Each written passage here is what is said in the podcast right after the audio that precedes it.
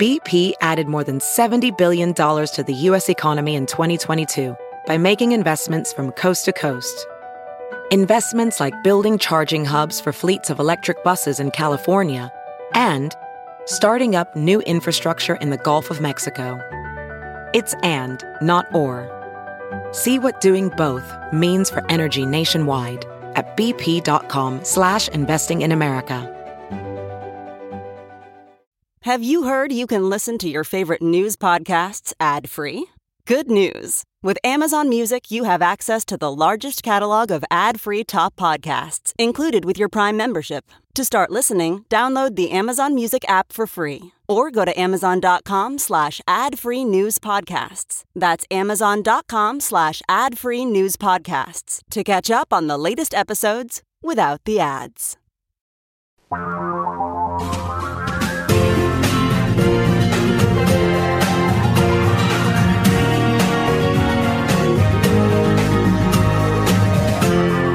This is the Thom Hartmann Program.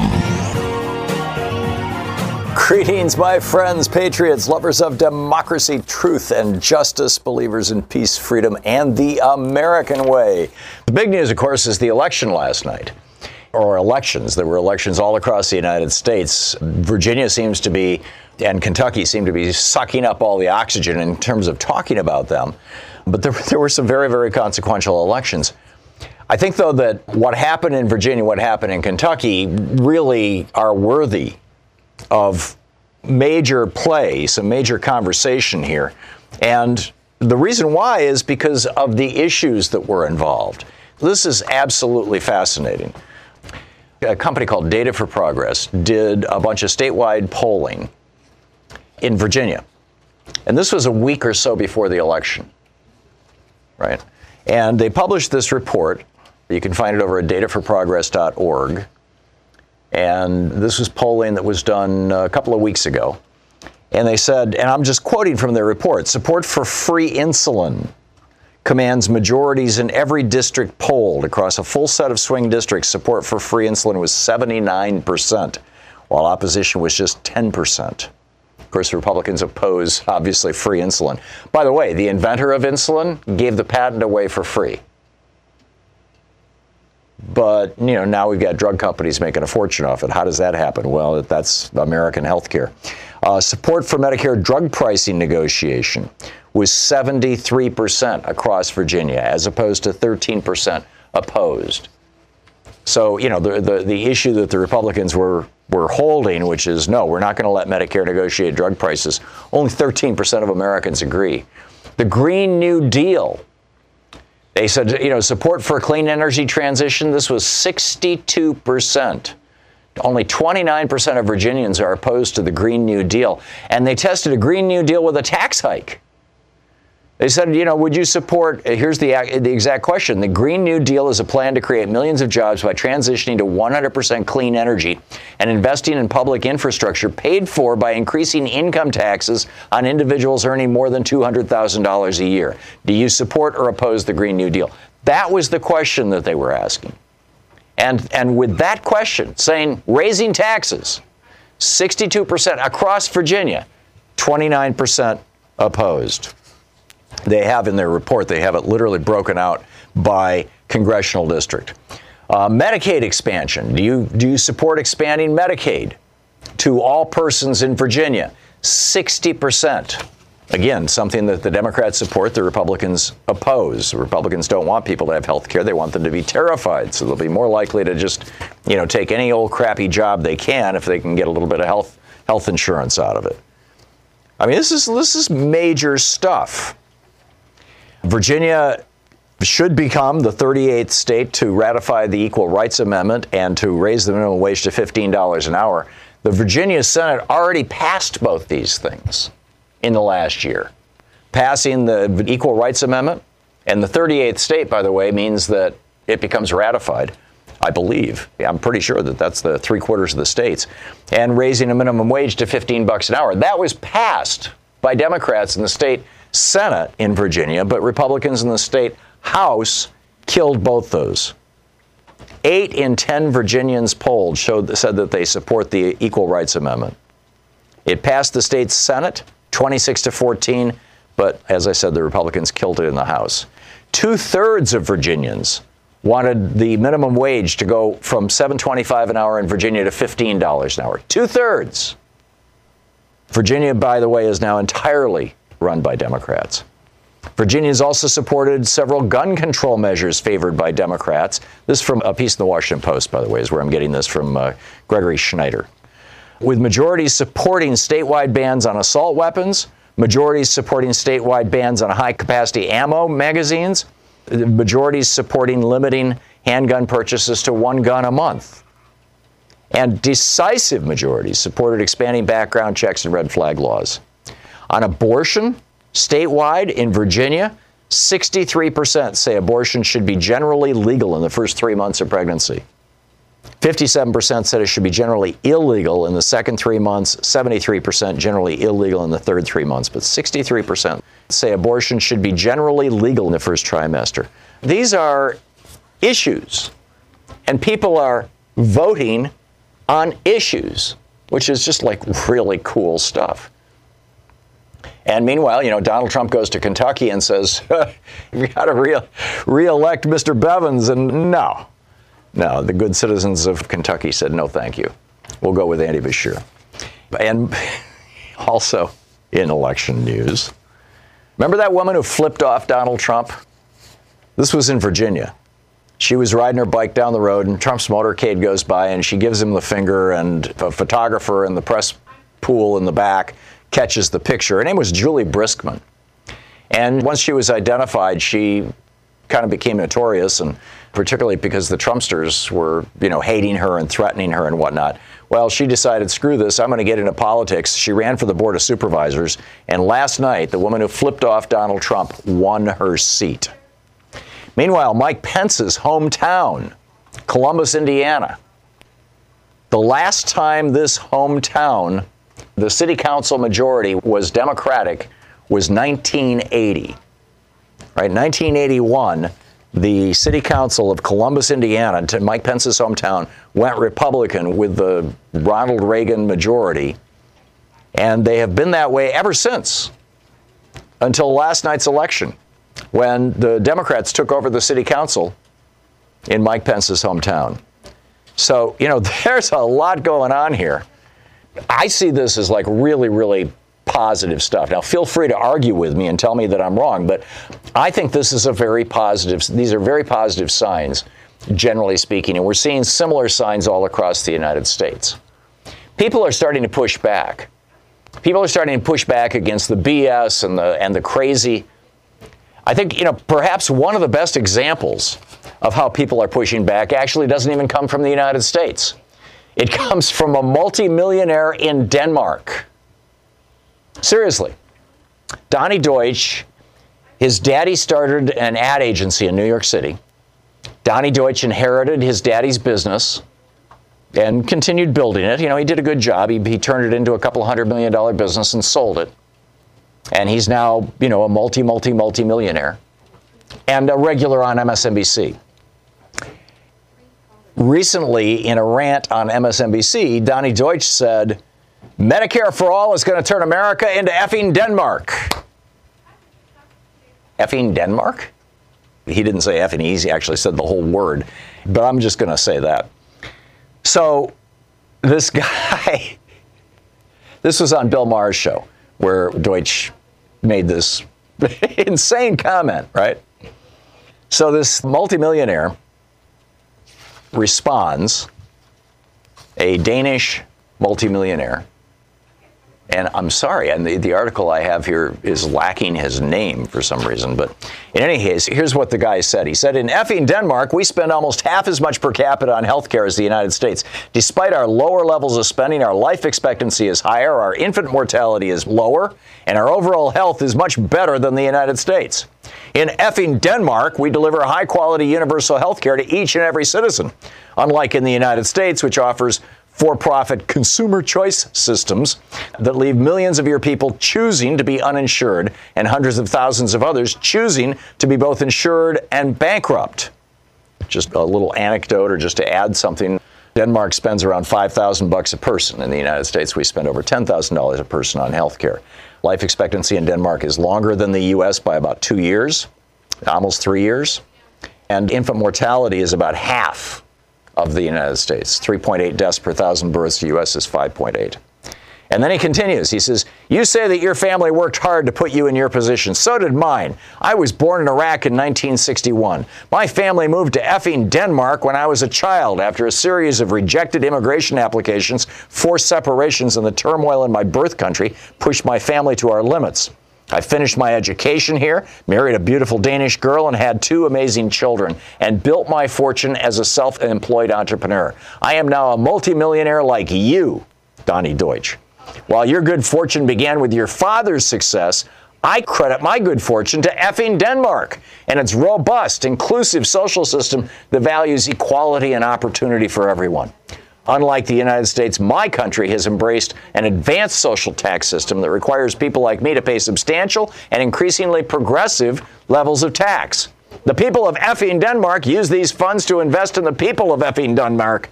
Our tax revenues give everyone health care, education, and a strong social support system, among other things. You know, Americans are waking up to this. That, you know, Donny Deutsch notwithstanding, the United States becoming effing Denmark wouldn't be such a terrible thing. So, anyway, this is what's going on right now in our politics. Meanwhile, and we'll get into this as well, we've got the climate crisis, 11,000 scientists talking about that. We've got Jim Jordan and Mark Meadows are now taking on the, the role of pit bulls pro Trump. Oh, you know, we had one witness who said that there was no quid pro quo, aka bribery and extortion. We had one witness who said that. And there, and you know, and Trump said that, and Zelensky said that. So therefore, there's not, nothing. Don't don't look at this. You know, it's, don't pull back that curtain. I am the great and powerful Oz. Yeah, it's incredible. This is the Thom Hartmann Program. We'll be back with more of the news of the day and your calls in just a moment. Just optimistic, or are you uh, still a little concerned about next year?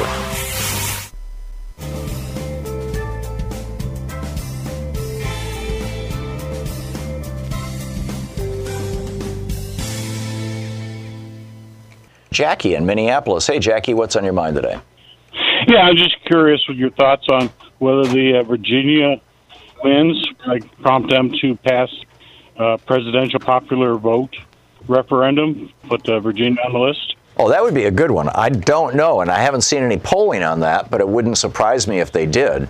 We've got to really start pushing this. Fairvote.org, by the way, is the website. And, and for people who don't know what you're talking about, Jackie, basically right now, because we have the electoral college, it's all a matter running for president is all a matter of getting now it's down to a half a dozen, you know, not even that quite, maybe four or five swing states that are fought over because they've got enough electoral votes that they could swing things. If we wanted to get rid of the electoral college, the problem is it's in the Constitution.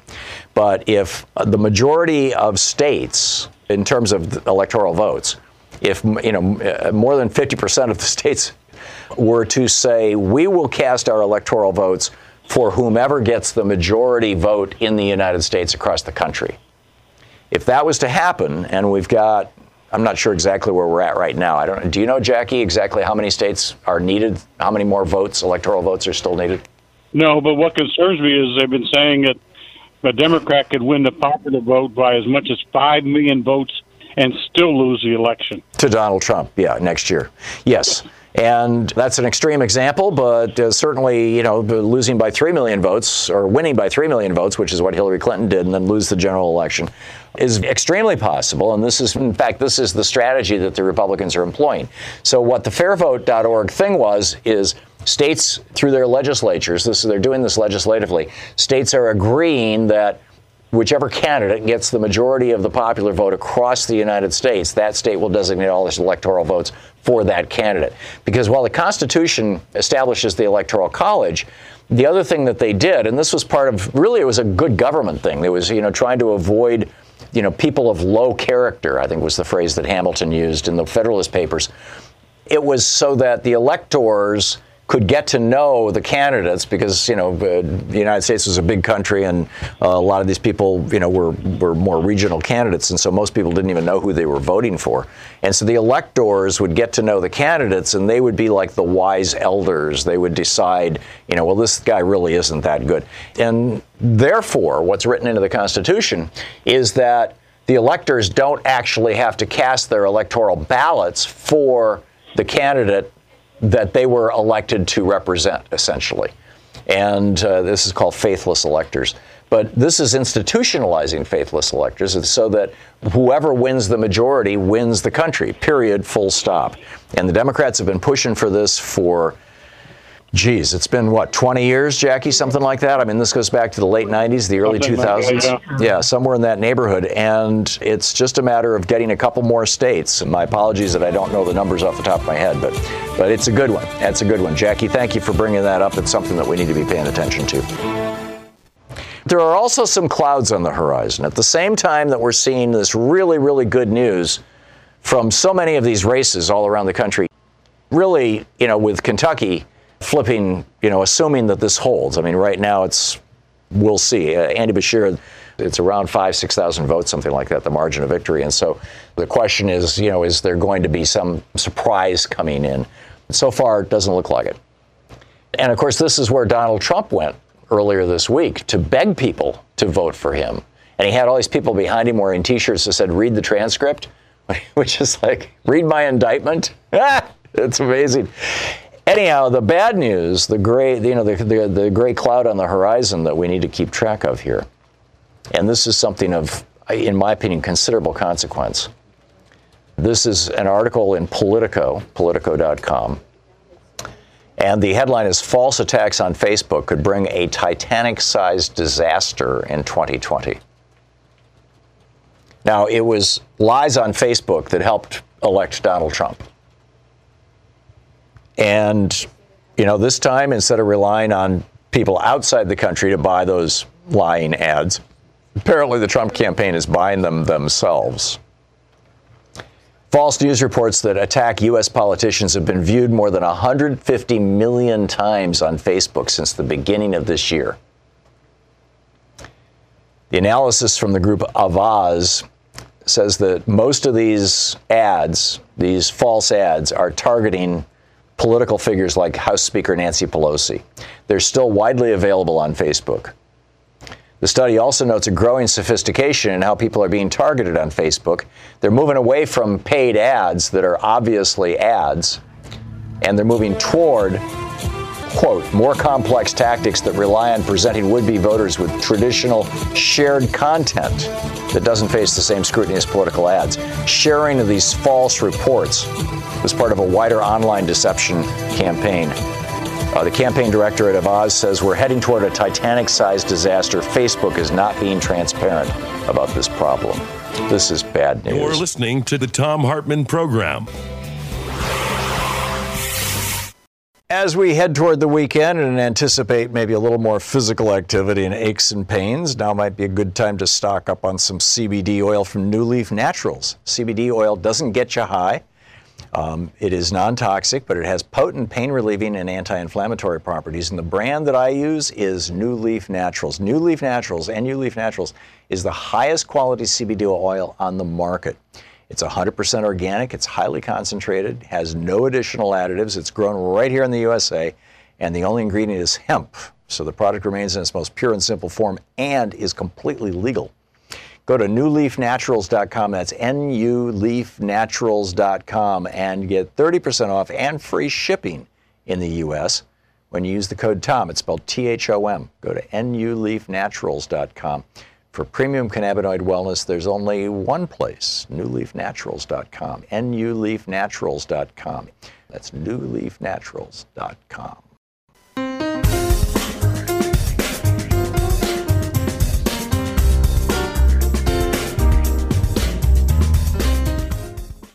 Kathy in Los Angeles. Hey, Kathy, what's on your mind today? I have a simple solution for the Facebook problem. Okay. Okay. Maybe because I was born in Birmingham, Alabama. I don't know. I just say we all just don't do Facebook.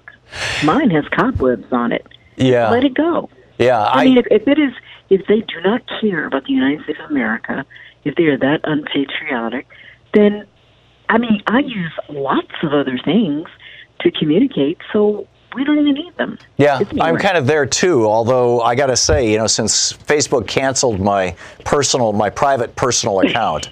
That I was just using to follow, you know, my three brothers' children and, and my three brothers for that matter, and my own kids and some Instagram. distant cousins and stuff.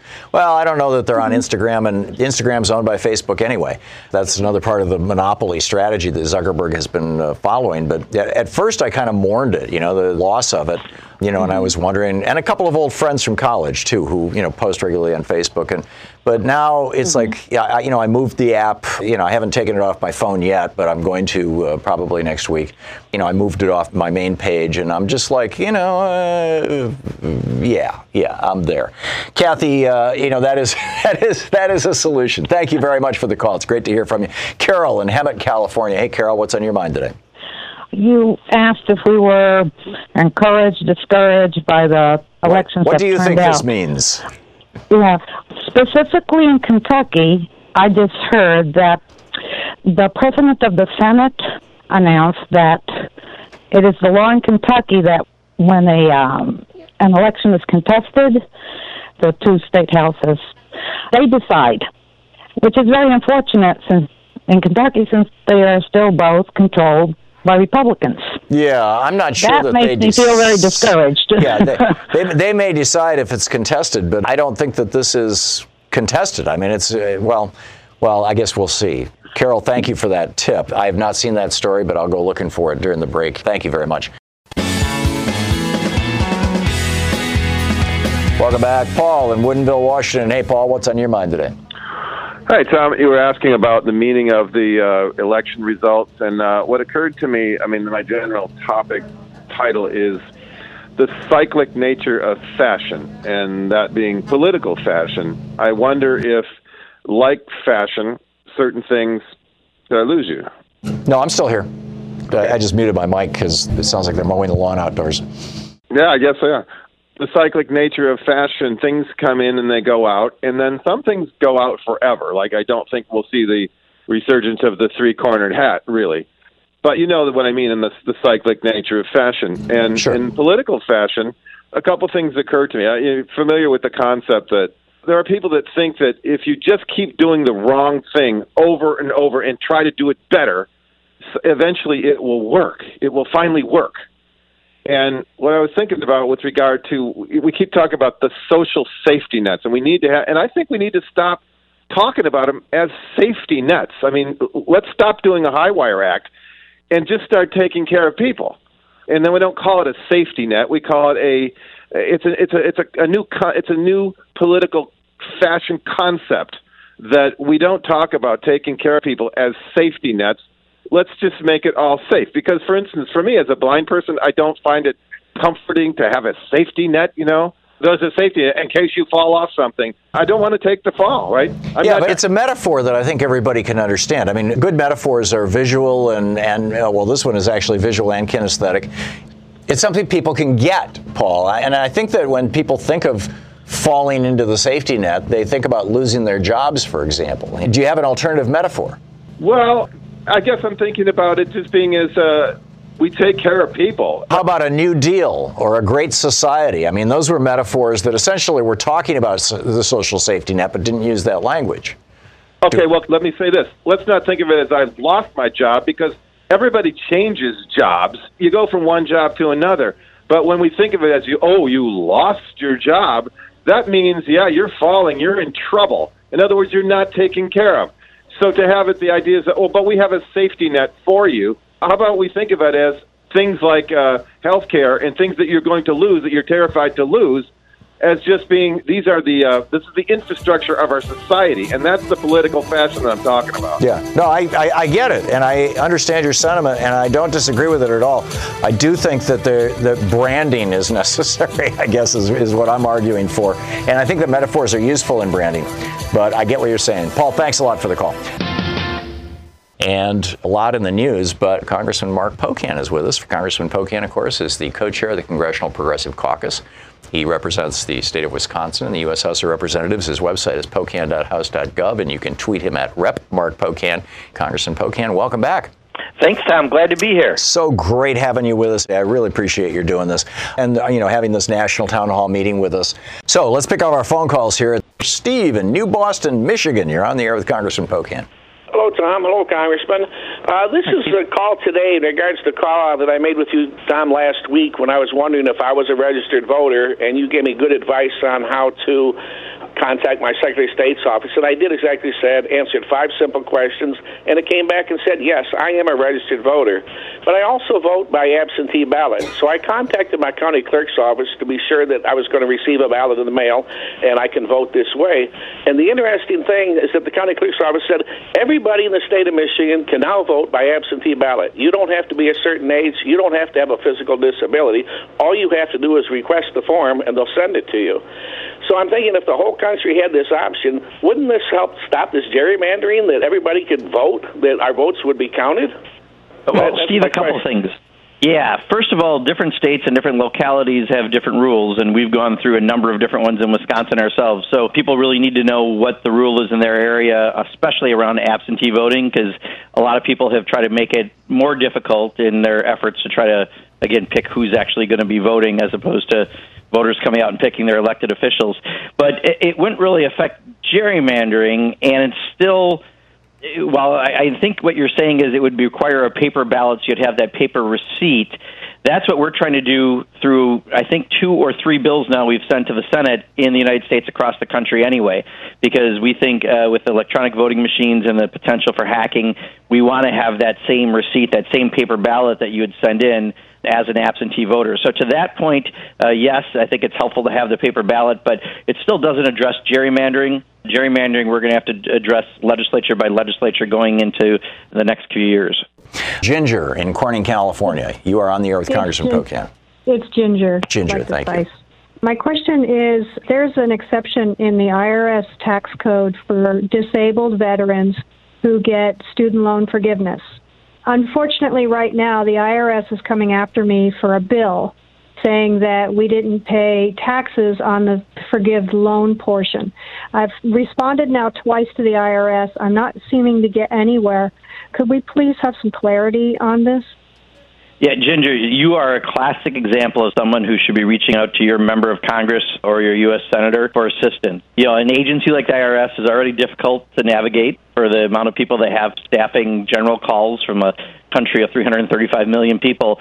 But we really have the, for those who remember, understand this reference, the bat phone, the, the way to get right to the agency and to the right people to navigate your problem. And I tell people, do this early. It's much better that you reach out to your member of Congress who get this resolved than you wait months and months and months and then fines might increase or whatever because something could just be wrong in the process. You are the exact candidate of who should call your member of Congress, and this is casework that we all do and can get resolution for you very likely. Uh, you can't change the law, but we can absolutely get your resolution. Is it, are, isn't the magic phrase constituent services? You call your member of Congress and say, "May I speak with somebody with constituent services?" Or is that? Yeah, or casework is the other term. I think interchangeably. Okay. Yeah, because yeah. we have three caseworkers, you know, for example, and a, mm-hmm. and a manager who deal with that specific part. And honestly, Tom, in many ways, that's the most rewarding parts of my job, especially when the Republicans were in control for my first six years here, and you know, we were just fighting, trying to stop them from doing bad things. Right now, that is one area where we really do have true successes. I've had people just who wait so very long, and if there's any message I have for anyone who has any issue from Veterans Affairs, IRS your passport. We get lots of calls, you name it. Reach out to us early um, because it still is a complicated process with any you know form of government. But we can help you and we can cut through that. And uh, we've helped people get 10 years of back pay due and, and you know veterans benefits, all sorts of stuff. The sooner you reach out to a member of Congress to help you, the more quickly you'll get it resolved. Don in Harrington, Delaware, you're on the air with Congressman Pocan. Hey, Congressman, is uh, it looks like the Democratic Party didn't learn from uh, 2016 with it coming out, uh, what was it, yesterday or day before yesterday, saying, is there anybody else out there besides the 20 candidates that uh, we can get to run for president? Are they trying to screw Bernie over again? And are we going to? Are the super delegates going to screw Bernie over in the second uh, voting? At the party because there's not going to be somebody's not going to get 51 percent. Well, or it could be Liz Warren too. I mean, she's rising in the polls. I think that's got them freaked out as well, Congressman. Yeah. Well, first of all, Don, I want to be real clear. The Democratic Party is not doing that. All right. This is because I've talked to several reporters on this. Someone wrote an article, and they're all chasing the article about you know Hillary Clinton. She's in the news. She must be talking about running when she also has a book out. She's marketing and hawking and trying to make money on. And uh, I think that has started this narrative. So I got reporter calls this this week saying, "Well, is there room for another candidate? Do you need another candidate?" And I answer is no. We already have like twenty some folks. I mean, if someone wants to get in, they can. I don't think it's the timing is very smart for anyone. And in fact, we're trying to get the field uh, down a little bit for some of the folks that really aren't registering. But that is not a Democratic Party initiative. This is, you know, the 24 7, you know, corporate press corps following one article about this and the fact that Hillary Clinton is selling a book somehow equating to her getting into the race. And we're just kind of dealing with the fallout from that. So I don't know anyone who's looking for additional candidates in a real way. This is just a story that they're all chasing to be, you know, one person wrote it, they all got to have their version of it, and I think it'll be over in 48 hours. Yeah, I had completely forgotten she was on book tour. I was, uh, you know, I was wondering what the oh, hell's yeah. going on. Yeah, that makes perfect sense. You're listening to Thom Hartmann. Breaking news I finally found a topic everyone can agree on. No matter what party you support, the ideas you believe in, or the opinions you have, we all agree that aging stinks. Under eye bags, fine lines, wrinkles, crow's feet, no one can escape it. Luckily, I found just the product to help. It's called Plexaderm Rapid Reduction Serum, a clinically studied serum that visibly eliminates all your key signs of aging. And the best part is, it works in minutes. Now, that's newsworthy. No bias here. Plexaderm works. I tried it, and you should too. No invasive surgeries, no complications, and the best part is no one has to know you're wearing it. I am so amazed by my results. I look just like me, but younger. Go to tryplexaderm.com and use my code TOM, T H O M, for 50% off plus an additional 10 bucks off. That's right, 50% off plus an extra $10 off. This offer is also available by calling 1 800 685 1292 and mentioning the code TOM, T H O M. Plexaderm is backed by a 30 day money back guarantee. Visit tryplexaderm.com today and use the code TOM, T H O M, at checkout. That's tryplexaderm.com code TOM.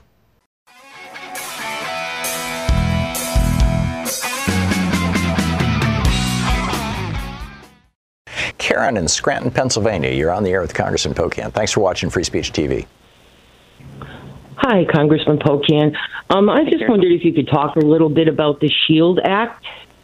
Yes, it's um, another effort that we're trying to get at to deal with uh, Russian involvement in our elections. This is now, I think, our third probably major attempt uh, to try to address what's happening. And, uh, you know, we, we've got this huge problem uh, with Mitch McConnell. We have sent now, I'm guessing it's probably 260, 200, maybe even 70 bills to the Senate, of which by about a month ago they had passed 38 of them.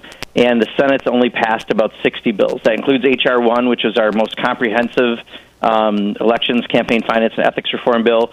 We spent, spent a, sent another bill that specifically dealt with Russian involvement. We keep sending things, hoping they'll pick one of these up because it should be nonpartisan what we're trying to deal with on this. If they don't want to talk about the big reforms in HR one, let's talk about the specifics about other countries getting involved.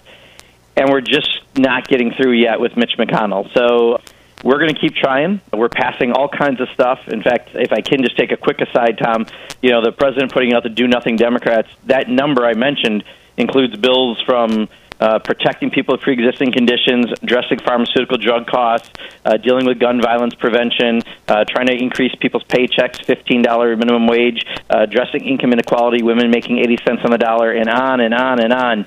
Those are all meaty bills we've sent, and we're still doing. We're going to have a big pharmaceutical bill in the next month none of this is getting through the Senate. So it's a, do nothing Senate followed by a know nothing president. Uh, that's our real problem, and it's not the Democrats sending things over. Yeah, none of it's getting through the media, unfortunately. And he's using Harry Truman's line. You know that that's how that's how Truman won the election of '48. So, Peter in Cambridge, uh, Wisconsin. Do I have that right, or is it Madison, Wisconsin, Peter? I am calling about something that a local concern in Wisconsin, but has national implications, and that is the way our legislature is uh, kind of running roughshod uh, over uh, our governor. Um, uh, You know, the legislature is pretty uh, gerrymandered, and I'm wondering what are we going to do about redistricting?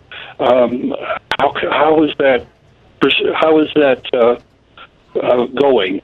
The the fight to um, have fair redistricting. Right, and in that context, it was undoing gerrymandering in Virginia, basically, that allowed the Democrats to take control of the state because they won 200. By they they they had won control in the last election by over 200,000 votes, but because of gerrymandering, the Republicans continue to hold control. Congressman. Yeah, this is the big issue. Um, this is the issue that I think if you care about good government, you got to care about gerrymandering because of all the other effects it has. And what we're seeing, um, as Peter mentioned, it's not just Wisconsin; it's across the country. That if you don't have fair maps, uh, essentially politicians are picking their voters rather than the other way around, and that is a, a real problem. So, um, in Wisconsin specifically, we have a gerrymandered state legislature. Tom, as you know, uh, they're going to draw maps. I assume in a very gerrymandered way. Uh, if they do that, our Democratic governor can veto that, but then it ultimately will go to the courts, and we have, uh, by a pretty slight margin, a conservative-leaning Supreme Court. So. Um, we don't really exactly know, Peter, at this point, what the courts will do and what that next step will mean. But this is why it, it's so important in every single state that we have fair maps, and that can mean citizen panels or others drawing them rather than politicians. I think that's a great way to go. Josh in Virginia Beach, Virginia. You're on the air with Congressman Pocan. Yeah, Congressman Pocan, I just want to thank you very much for your uh, bold progressive leadership, particularly on issues like Medicare for All and Green New Deal um, it's really great to have that, um, uh, you know, Thank up there you, in Congress. Many more like that. You know, the, what, what, my question for you is, how can we uh, encourage progressives like us, uh, rank and file voters, to focus more on encouraging each other to run for you know local office and state office and, and Congress at all levels of government and party leadership seats for bottom up political revolution. I'm not. I know that you know we many people here talk about this, and many people here are focused on it. But I think rank and file voters, if you look on Facebook or something, you know they don't really. Talk, they talk about Bernie. They talk about national topics, which is very important. Yeah. But I think not enough about uh, about running or encouraging each other to run because then we don't get quite as many people running because uh, they don't perceive that much support. And right now we're in filing periods. They've just started, and we need everybody to get on the ballot. So how can we encourage them? How can we make this a viral topic? Because then we'll win. Yeah. Absolutely, Josh. First of all, congratulations. Like you said, you're from Virginia. Uh, you had great results yesterday. Uh, Democrats picked up the House and the Senate, and um, we appreciate all the work all the folks did in Virginia.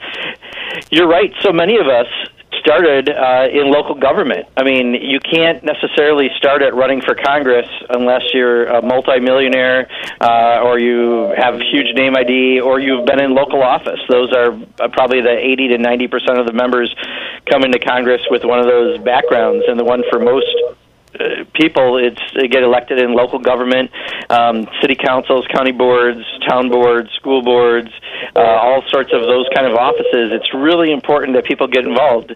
If you don't have a seat at the table you're likely on the menu is the saying that Ann Richards used to say, and I think it's very true, right? And uh, the more we can convince people that if they care about Medicare for all uh, or the Green New Deal, you can actually impact those issues at the local level quicker than we will at the federal level. There you go. Matt in yeah. Vancouver, Washington. You're on the air with Congressman Pocan. I'd like to yeah. know why more Democrats aren't asking Republicans if they would be okay with Democratic governors in uh, Democratic states, say, calling the state police and withholding funds for the state police in an effort to get dirt on Republican opponents in their states, and why more Democrats aren't pushing that more of as a messaging question for Republicans. Huh. Thank you. Use a metaphor. Interesting. Yeah. Yeah, I mean, I think you know the one thing you'll find often politicians don't answer rhetorical questions because um, you know we're told not to, and you might find them finding good ways to evade it. But you're right; if you can show a concrete example that people can understand what's a similar situation, if nothing else, that question makes the point and might be a pretty substantial way of trying to explain exactly what the president did. So it would be like a governor withholding money from the state police until the state police bust his political opponent basically. Exactly, yeah. Yeah, yeah. it's a pretty grim scenario. Bill in Clifton, New Jersey, you're on the air with Congressman Pocan. Yeah, hi. Uh, I'm wondering why some forms of bribery are still accepted, one being uh, ambassadorships. You give me money, I'll give you. It's such an important job. Ask A- A- April Glaspie that they they there are people working in the State Department all their lives, and then they have to be ruled by somebody who has money. is ridiculous. Um, another form of bribery is uh, Mitch McConnell's wife. Under two presidents, uh, he the, his wife becomes secretary because he's had he's a, a leader of the Senate, and under Bush, uh, Chao uh, was the labor secretary when they were losing 750,000 jobs a month. And then she becomes transportation, and her father's in uh, shipping. It's all too um, crooked as, as far as I can see. Thank you, Jim.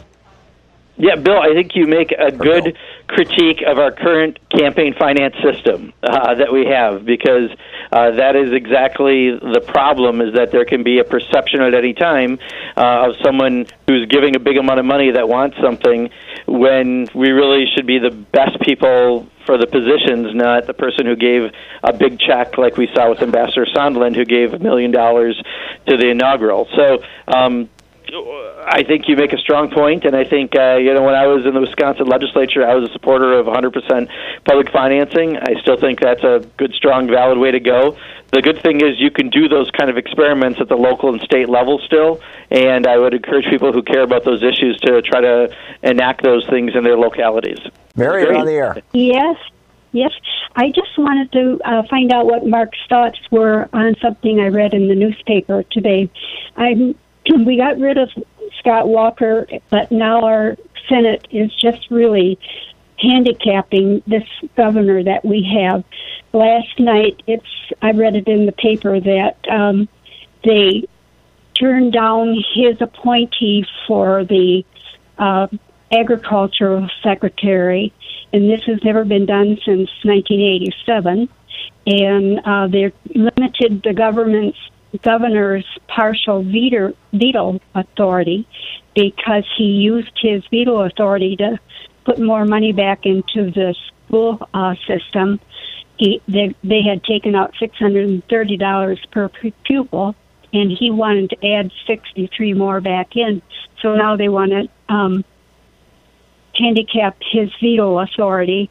Also, um, they they refuse to listen to funding for homeless shelter. Today it's 30 degrees here in Madison, and um, they said they'll take it up in January. Boy. Huh. It seems, uh, Mary, Yeah. thank you for that. Congressman, it seems like you've got a real mess there in Wisconsin. By the way, we're getting reports that the Republicans in Virginia, uh, under Virginia law, if an election is, quote, contested, end quote, it goes to the House and Senate who decide who won. And they're both controlled by Republicans. Um, uh, in Kentucky, I'm sorry if I said Virginia, Oh, I'm not Kentucky, Kentucky.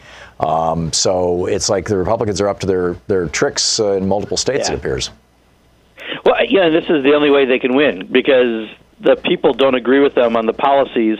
Um, so they're going to use everything else they have in order to continue to have power. So in Wisconsin, uh, we're a seriously gerrymandered state. Uh, 54% of people voted for a Democrat for the state assembly uh, last year, and they only got 36% of the seats. So that just shows you the amount of gerrymandering we have here. The same is true for our congressional districts.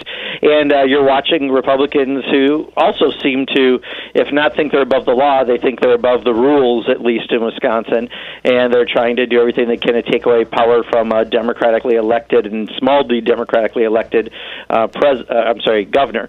So um, this is a problem that we have here. We have it in some other states, and I think that's one reason why in Wisconsin, Tom, we're so close to them having a supermajority that it's going to be really important uh, 2020 in the fall. Not just that uh, Wisconsin is blue for the presidential races, but also we don't let them get a supermajority that would completely take away a Democratic governor's ability to govern. Wow. Congressman Pocan, thanks so much for being with us. Sure, today. absolutely. Thank you. This is the Thom Hartmann Program. Our book today is The Embattled Vote in America From the Founding to the Present by Alan J. Lichtman. This is from the introduction titled Voters and Non Voters. On February 18, 1965, advocates for the voting rights of disenfranchised African Americans ordered a rare nighttime march in the small town of Marion, Alabama, part of the state's Black Belt, to protest the jailing of James Orange. Prosecutors had charged Orange with contributing to the delinquency of minors after he enlisted students in voter registration drives.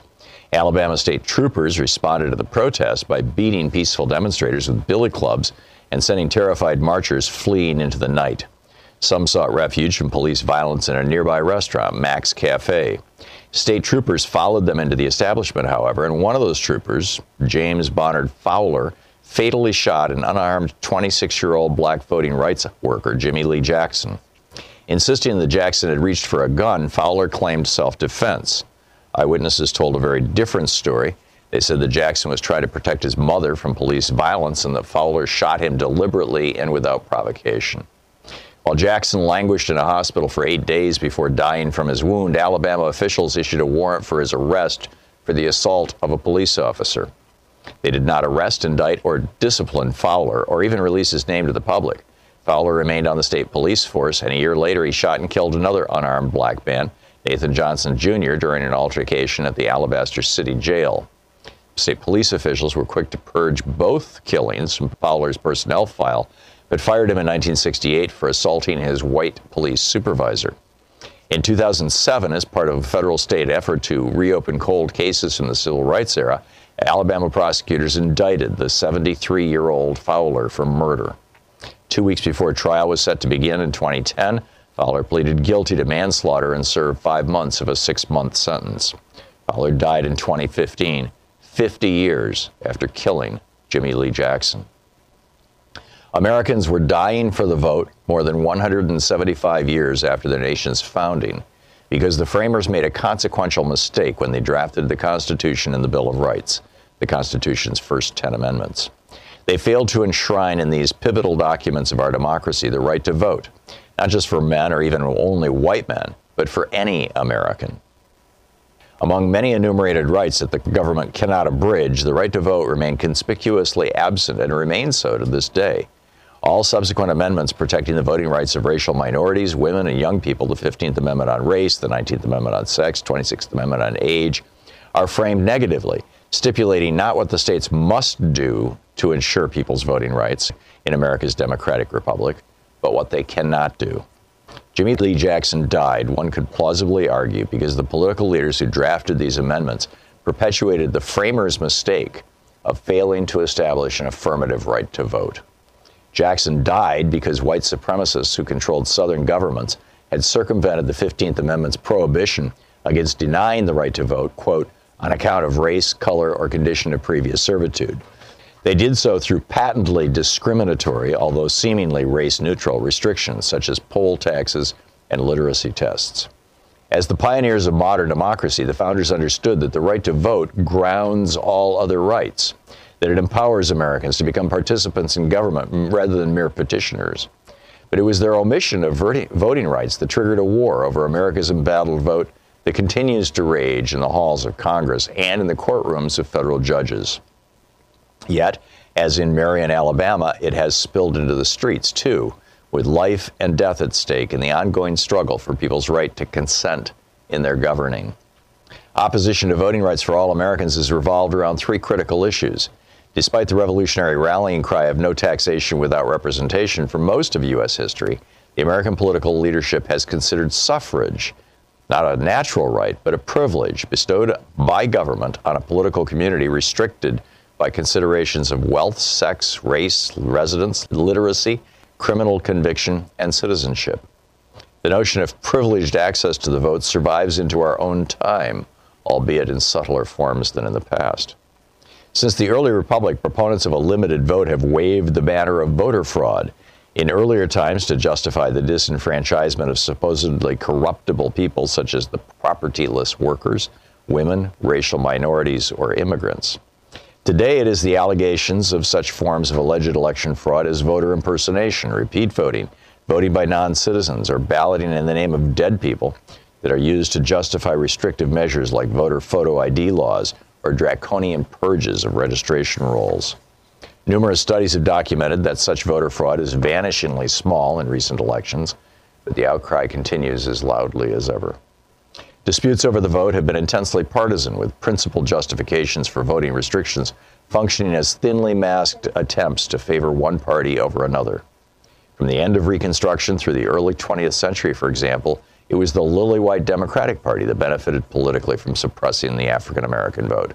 In recent years, the partisan calculations have reversed as African Americans have become the most reliable of Democratic voters and Republicans have come to depend on the white vote. The book, The Embattled Vote in America, by Alan J. Lichtman. Tom in Aurora, Colorado. Hey, Tom, what's on your mind today? I was just curious, you know, if we have a fundamental problem in our voting system in terms of needing accountability, paper ballots, how does that argument get pushed forward where we can actually get these kind of essential basic changes made so we know our vote is correct. Yeah. You're seeing positive movement in the states that are controlled by Democrats. Here in Oregon, up in, in Washington state, we have these, I, I think we're the only two states in the union now that have 100% mail in voting. And so every every single ballot is a paper ballot that's been hand handwritten. Um, you know, somebody called a couple of weeks ago and said, "Oh, gee, there's the you know they got this new voting thing here where you you uh, do the electronic voting machine and it prints your ballot for you." And and I thought that, uh-huh. that it was printing an actual ballot, uh, you know, that just looked identical to what they chose. Um, but it turns out it's also got a little barcode on it, and what the thing is reading is apparently just the barcode, and so it's still a black box system. And as long as these voting companies are running these black box systems where we really don't know that our vote is being counted. And these voting machine companies are so heavily tied into the Republican Party, in some cases uh, explicitly tied into the Republican Party. You know, I think we've got a really serious problem, and, and uh, you know, it's something we need to face. Tom, thank you for the call. Morris in Long Beach, California. Hey, Morris, what's on your mind today? Professor, I got a question for you. You know, we've got uh, the progressive. They've got some bold proposals going on right now, uh, health care protections, for example. If the Senate does not change, and Mitch McConnell is still, you know, the Grim Reaper, still in the position he's in now. What's the difference between those proposals and the 200 pieces of legislation that is sitting in his cemetery right now? None. And that's and that's why we have to get as many of our friends and neighbors as possible to make sure that they are register to vote, double check their voter registration. I mean, you know, we just did Georgia just last week, uh, apparently pulled it off. I, I, saw the articles that it was coming. I, I, didn't know that they had done it, but, uh, you know, a caller this morning said they had. Um, you know, I need to double check that, but, you know, they're planning, uh, you know, Brian Kemp, uh, the governor down there, is planning on throwing another 300,000 people off the voting rolls. And of course, it'll be disproportionately people of color, uh, uh, you know, principally African Americans and Hispanics and and Asians too. You know, uh, anybody with with relatively common names. You know, Ohio is in the process of purging 200,000 people, and the Supreme Court has said that that's just fine. I mean, this is this is huge stuff. This is really huge stuff, Morris not to sound sadistic, okay, but let's give, given that that's that's kind of been like our culture from day one. But I got a belief that my brothers and sisters, my Caucasian brothers and sisters, they wake it up to smelling the coffee, right? Um, but I just wanted to uh, let uh, talk to you about the structural protections that corporations have, that uh, structural uh, demons that prevent people from getting what they want. How many times have you called out statistically the things that people want in this country? We can't make it come to pass. Yeah. So if this guy is still in the position that he's in now, right? Uh, you know, the proposals for health care that Miss Warren or, or my boy Bernie or any anything that's not right wing, it's not going to go anywhere. And I was just wondering, you know, but you admit what I like about you, brother, you went right to it. You answered it, then you qualified it. This is why I would say this. I got an idea. I got an idea. What the DNC needs to do is go get Roger Stone. That's what I said. Go get Roger Stone and give him a job and turn him loose on Mitch McConnell in Kentucky. Okay, Roger, go on and do your thing. yeah. In Kentucky on uh, no, the Lord ain't in this one. Jesus ain't listening. And and Roger, go on and handle your business, whatever you want. Get rid of it because the the, the structure, institutional. There's not much we can do the talking and the rhetoric and get hold of the power. And maybe they got a thing called the bully pulpit, the bully pulpit. But I mean, it take one heck of a bully, don't you think, to get Mitch McConnell to move? Well, the thing that's missing from this this whole conversation, Morris, and and I know that you know this is is the power of money in politics and the fact that the Supreme Court legalized bribery, legalized the ownership of politicians by billionaires and big corporations. And so it's not just that you know uh, we're not getting the people that we want elected, and it's not just that they're able to use. Uh, you know, to ignore the law and throw people out the voting rolls and things like that, and they're blocking any attempts to reform that but that there's this ocean, this river of money that is pouring into, you know, pouring to, into Republican candidates and, and Republican state systems to keep things this way. Well, I just, just hit me. I said, my goodness. It, uh, I remember when Barack Obama uh, was saying he's going to close Guantanamo. I think they got four or five guys over there, and Guantanamo is still open. Yep. So I'm just wondering, gee whiz, if we can't get Guantanamo closed, how are we going to get yeah, yeah. If we can't get Guantanamo closed, how are we, how are we going to get health care reform? It's going to take a lot of people. Morris, thank you for the call. I think that, you know, Guantanamo, the existence or non existence of Guantanamo doesn't hit the average person the way that their prescription drug prices or having to, having to spend, you know, a thousand bucks if they take their kid to the ER does. So hopefully we'll see some change.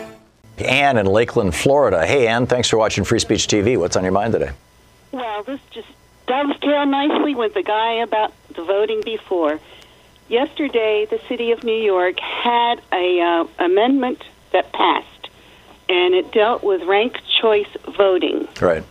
Here in Florida, it could come up as a uh, an amendment in 2020 for us. You mean a ballot initiative? Yes. Mm-hmm. It seems to be a rather hard concept to get your head wrapped around. Could you explain what it is? Sure. Uh, let's use the example of uh, the 2000 election, okay? Because you know everybody kind of knows that that was. Uh, you know, uh, Al Gore versus uh, George W. Bush, but Ralph Nader was in the mix. And so basically, the way it worked out is if you voted for Ralph Nader, and over 90,000 people did in Florida, um, you were handing a vote to George W. Bush, and that's how that frankly did work out. And uh, so with ranked choice voting, what you would say is, uh, say me, I'm, I'm a big Ralph Nader fan. I am. Uh, Ralph Nader's a friend of mine. And so I would choose Ralph Nader as my first choice, but I would choose Al Gore as my second choice. So when the votes are tabulated, if uh, neither candidate has a, a, a, clear victory, if there's not a clear winner as a, as a consequence of it, then my vote for Ralph Nader would get thrown out, and my second choice would become my vote. So I, my vote would go to Al Gore. Not if there wasn't a clear winner, but if Ralph Nader wasn't in contention for the top two or the top three, then that vote would go away and my vote would go to my second choice. And you can do third choice, fourth choice, it depends on how it's done, but that's called ranked choice voting or first pass or, or um, uh, you know, there's another word for it, but anyway, ranked choice voting works. Does it make sense, Ann? Yes, uh, I have a question on that then. Mm-hmm. What do you then have to have in your voting laws a certain percentage or what to avoid runoffs would you need? Right. Um, I don't know. This is sometimes called instant runoff voting. So basically, the runoff is happening within the vote itself by you know saying, okay, people's first choices are not making it, so their second choice is what we're going to count. Um, uh, the the the micro detail of how that's done is something that Um, I'm not as smart on as I wish I was. I need. We should get somebody on to explain this better than I can explain it, Ann. And in fact, thank you for bringing that up. Jim in Minneapolis, listening on AM 950. Hey, Jim, what's on your mind today? Hi, Tom. I've been uh, warming up to um, Andrew Yang, and Mhm. I specifically like his uh, freedom dividend. And I think, see if you could shoot a hole in my hypothesis that once Americans get a taste of that freedom dividend, they will never want to give it up. And that bodes well for the progressive movement for the future. Well, it depends. I mean, there are some libertarians who are promoting the freedom dividend or, or the you know so-called universal basic income, and their pitch is that let's do away with Social Security, let's do away with Medicare, let's do away with Medicaid, let's do away with food stamps, let's do away with Section 8 housing, let's do away with all that stuff and replace it with one simple check that people get every month. And uh, you know, and then of course now you've got everybody by the by the uh, proverbial short hairs and. I have some wariness about this, Jim. But uh, Jim, thanks a lot for the call. Terry in Eugene, Oregon. Terry, you've got the last minute. What's up? Greetings, sir. Uh, I was just curious. Do you foresee, or is there any legislation coming through that will stop somebody like Donald Trump from ever, ever coming close to the White House again? Well, you know, hopefully just the, the you know experience. You know, fool me once, shame on you. Fool me twice, shame on me. Or as George W. Bush said, "Fool me twice, can't get fooled again." I think that we need to, though, once Trump is out of office, we need to give some serious consideration to the powers of the presidency. That said, I'm sure that you know this is just like with the two Santa Claus theory. You know, Republicans scream about the debt when they're when there's a Democrat at the White House. They don't talk about it when there's a Republican. I'm sure that if a Democrat is elected in 2020, that the Republicans will start screaming about how now's the perfect time to dial back the powers of the presidency. And uh, you know, we'll see how that works out. But you know, strengthening our election laws, stopping interference in our election laws, having legislation that forces social media, and particularly you know companies like Facebook, to be more transparent and more honest. I think all those things are good things, and those are going to come out of this. You know, uh, to a certain extent, Susan Sarandon was right. Uh, we have been shocked by the Trump presidency, and hopefully that shock has has woken up enough Americans that good stuff will ultimately come out of all this. I'm, I'm an optimist at the end of the day. Thanks so much for being with us today. And don't forget, democracy is not a spectator sport, it requires you. So tell your friends about progressive media and get out there, get active, tag, you're it. We'll see you tomorrow. You've been listening to Thom Hartmann. For audio and video archives, visit thomhartmann.com.